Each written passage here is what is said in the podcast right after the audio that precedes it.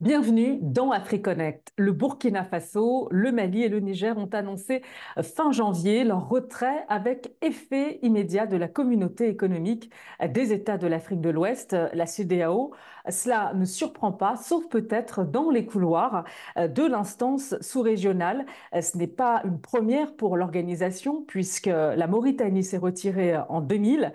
Sans les trois pays du Sahel, la CEDEAO ne compterait que 12 membres. Désormais, ces trois pays sont réunis au sein de l'Alliance des États du Sahel. Alors, nous allons essayer de comprendre ce que signifie ce que l'on peut appeler l'AESXIT, son impact sur la région et sur les populations. Bonjour, docteur Amadou Maiga.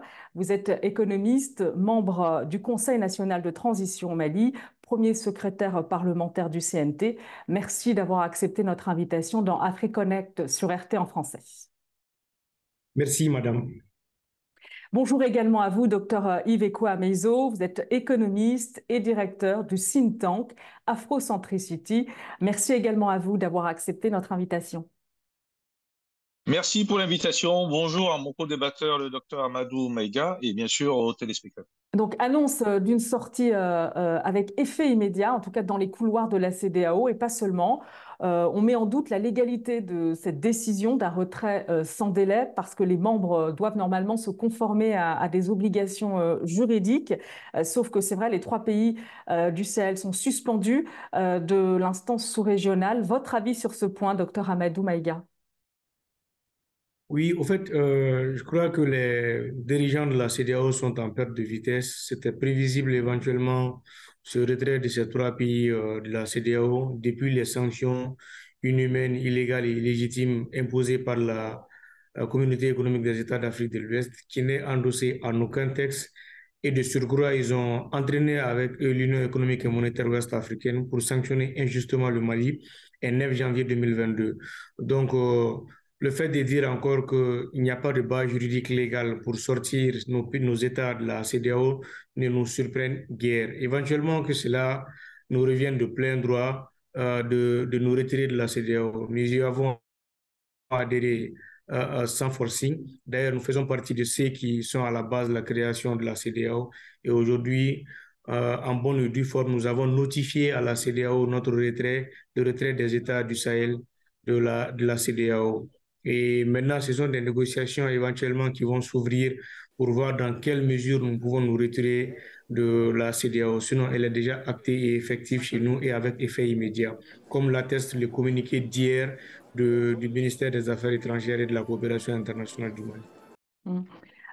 Docteur Yves Ekoué Amaïzo, sur ce point, la légalité de cette décision d'un retrait avec effet immédiat, votre point de vue?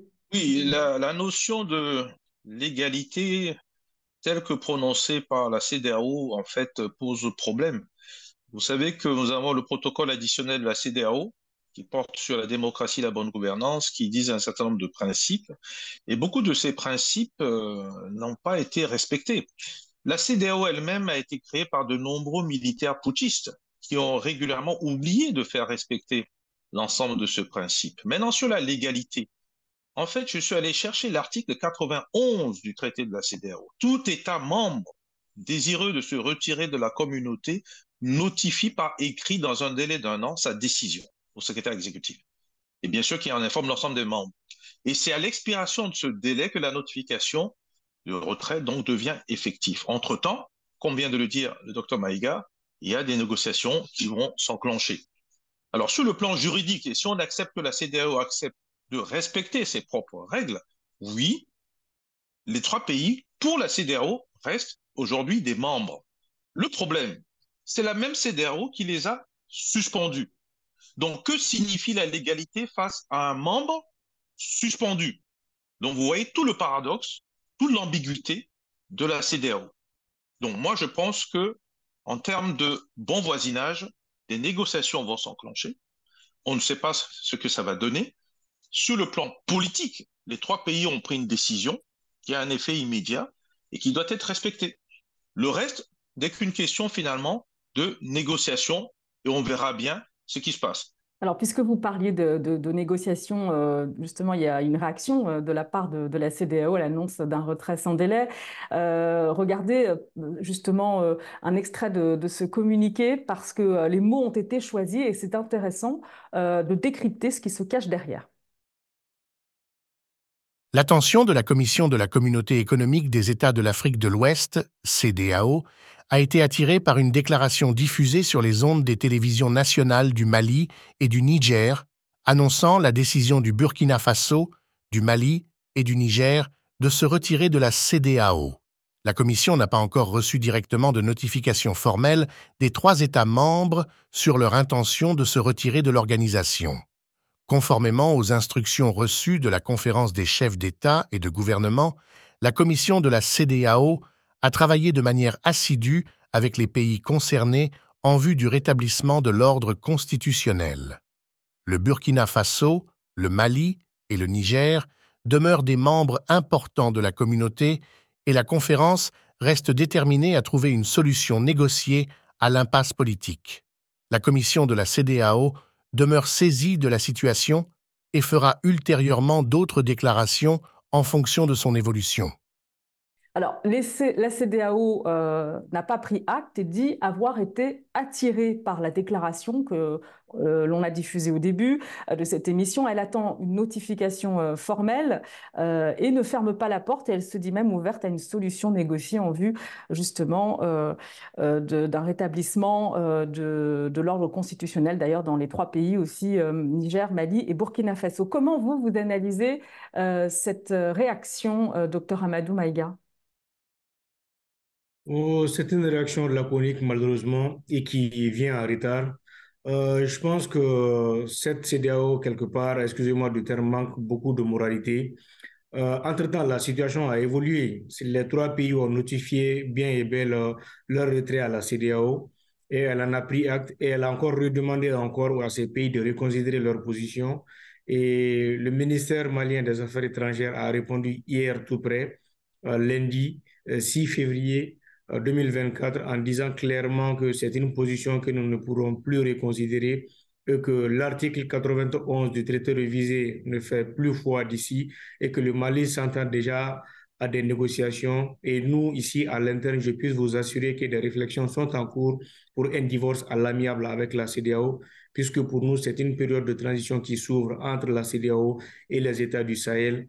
Et ce sont ces négociations, éventuellement, ces discussions et ces réflexions qui vont aboutir à la matérialisation du retrait des États du Sahel de la CEDEAO.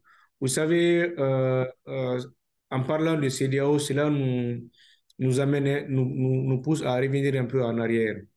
Le peuple et le monde entier a été témoin de toutes les sanctions inhumaines et illégales de la CEDEAO. Et quand nous regardons les objectifs de la CEDEAO, c'est d'abord, dans un premier temps, de promouvoir la coopération et l'intégration, de créer une union économique, voire monétaire à l'avenir, d'améliorer le niveau de vie des populations, de promouvoir les bonnes relations entre les États membres et contribuer au progrès et au développement des États, et d'avoir une région sans frontières avec des potentialités et des revenus pour nos populations et une libre circulation des personnes et de leurs biens. Quand un arsenal de chefs d'État se met ensemble pour sanctionner un pays, parce qu'il y a eu un changement de régime dans ces États-là, et qui est-ce qui va réellement endosser les conséquences de ces sanctions-là? C'est tout simplement le peuple, c'est tout simplement la population. Donc, elle sait délibérément et de façon démesurée, éloignée de ces objectifs. Et pire, des fois, nous avons vu des chefs d'État étrangers, en l'occurrence les chefs d'État français, dire éventuellement dicter en amont les conclusions d'un sommet de la CEDEAO. C'est chose qui nous a beaucoup intrigués. Et nous, à travers les trois actions qui gouvernent l'action publique au Mali, ce sont des choses qui ne peuvent plus passer.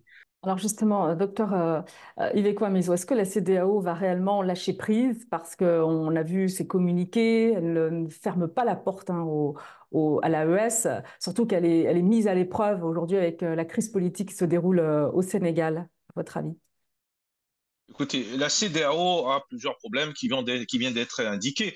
Moi, je vais être beaucoup plus simple. La CEDEAO avait un objectif de développement. Développement sous toutes ses formes, intégration régionale, etc.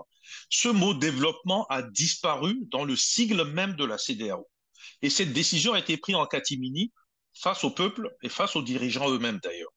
Donc ils se sont éloignés en fait des idéaux des pères fondateurs, voire même du panafricanisme.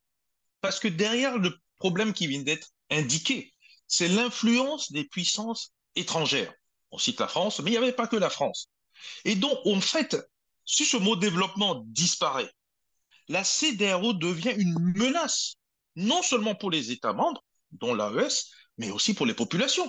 Parce que affamer des populations qui sont dans des espaces qui n'ont pas accès à la mer, c'est un crime. C'est un crime. C'est-à-dire qu'on ne veut pas faire le débat, mais c'est un crime contre le peuple, les peuples de l'AES. Deux, ils n'ont pas apporté d'assistance quand il y a des attaques terroristes. C'est non-assistance à trois États et leur peuple en danger.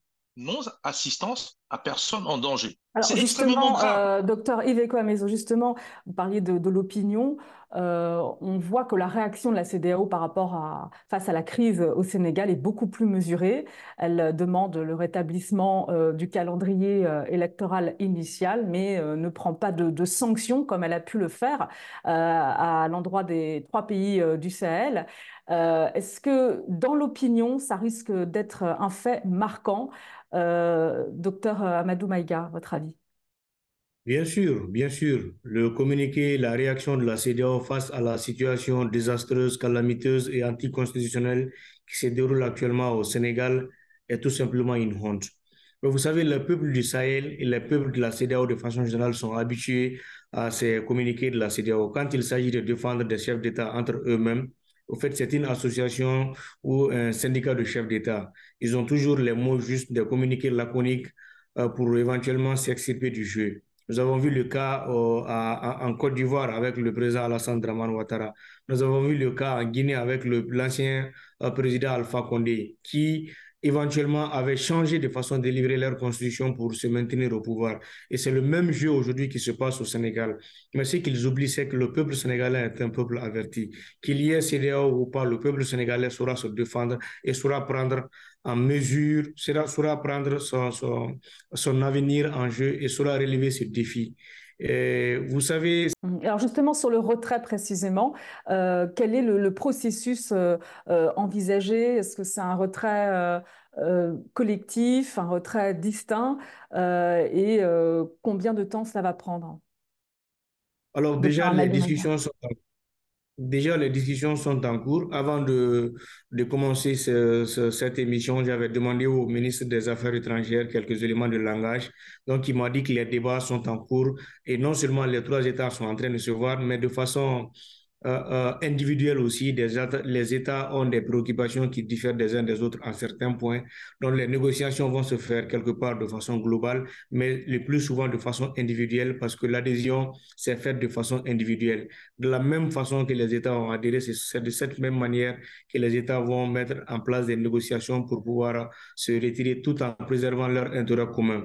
Donc, en gros, c'est ce qui va se passer. Mais pour l'heure, on ne peut pas éventuellement se prononcer sur cela en disant que quelles sont réellement les lignes ou les grands axes sur lesquels vont se focaliser les débats. Alors, docteur Yves Ekoué Amaïzo, justement sur les prérequis, les conditions en tout cas requises pour une sortie de la CEDEAO, hein. Quelles sont ces conditions? Les conditions, moi, je n'irai pas si loin que ça. Vous savez, avant d'aller vers l'intégration régionale et d'être membre de la CEDEAO, une structure sous-régionale ou régionale, tous ces États avaient des accords bilatéraux.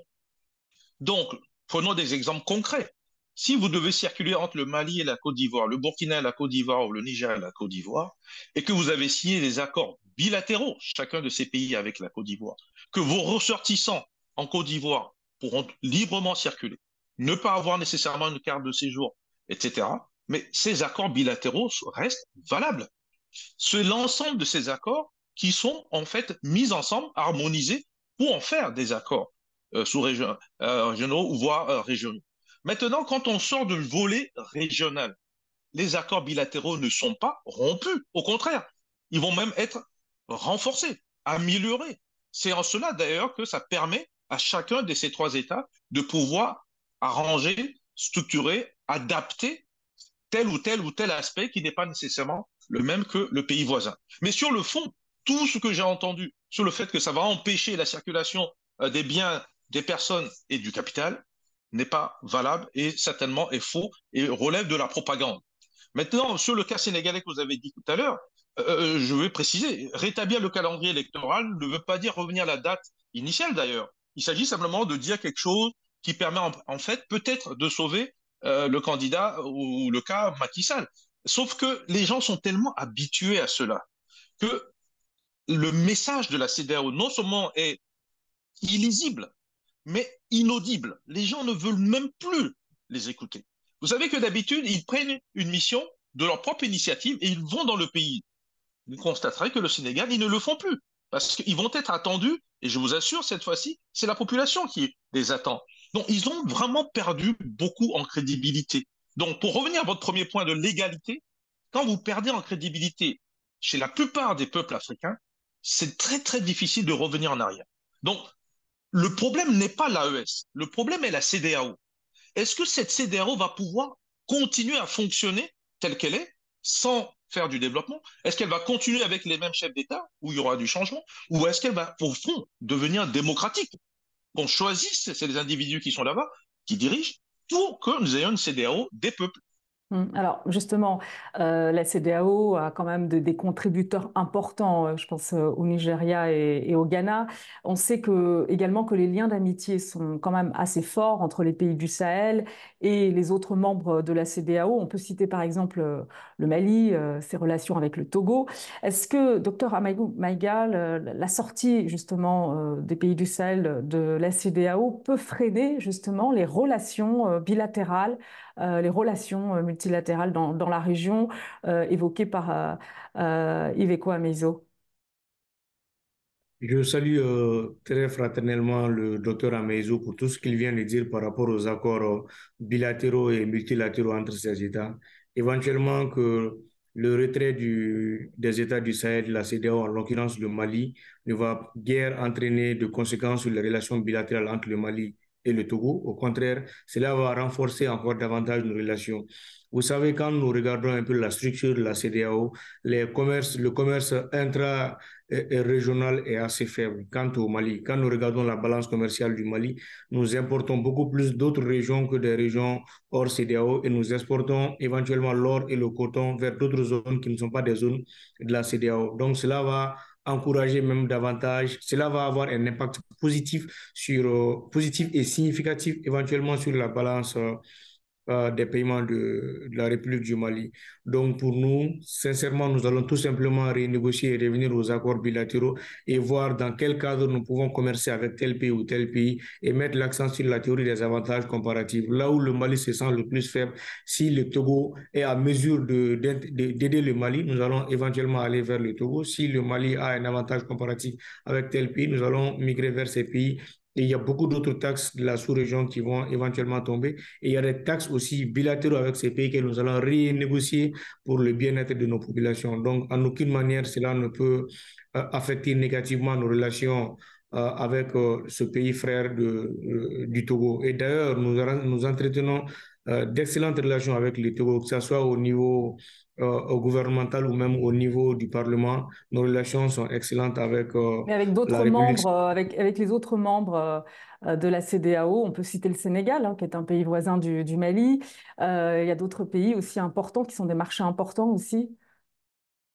Bien sûr, c'est le Mali qui fait vivre, par exemple, le port du Sénégal, parce que le Mali a d'énormes importations qui transitent par le port du Sénégal. Vous avez vu quand la période d'embargo, la période de sanctions est intervenue, le Mali s'est tourné vers la Guinée, un pays frère, et à partir de là, le Sénégal a été obligé de reconsidérer sa politique économique et financière en faisant une loi de finances rectificative pour prendre en compte les conséquences négatives que cela a pu engendrer sur les finances publiques du Sénégal.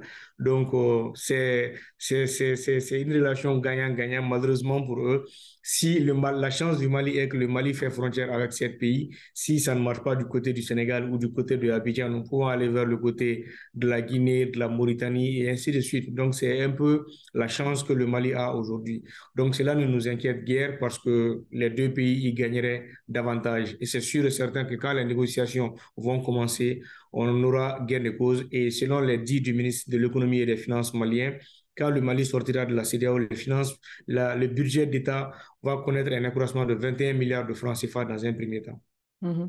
Alors, mais docteur Yves Ekoué Amaïzo, c'est vrai que vous l'avez dit que les pays du Sahel dépendent fortement de leurs importations. À quelles répercussions il faut s'attendre pour le panier des ménages sur le court terme, à partir du moment où vraiment ce retrait va être effectif? Vous savez, les pays sont interdépendants. La CEDEAO et l'Union africaine ont fait une grosse erreur en ne discutant pas la notion d'union et donc d'intégration régionale. Quand vous êtes interdépendant, l'un a besoin de l'autre, l'autre a besoin de l'autre. Je reprends le cas du Mali avec la Côte d'Ivoire.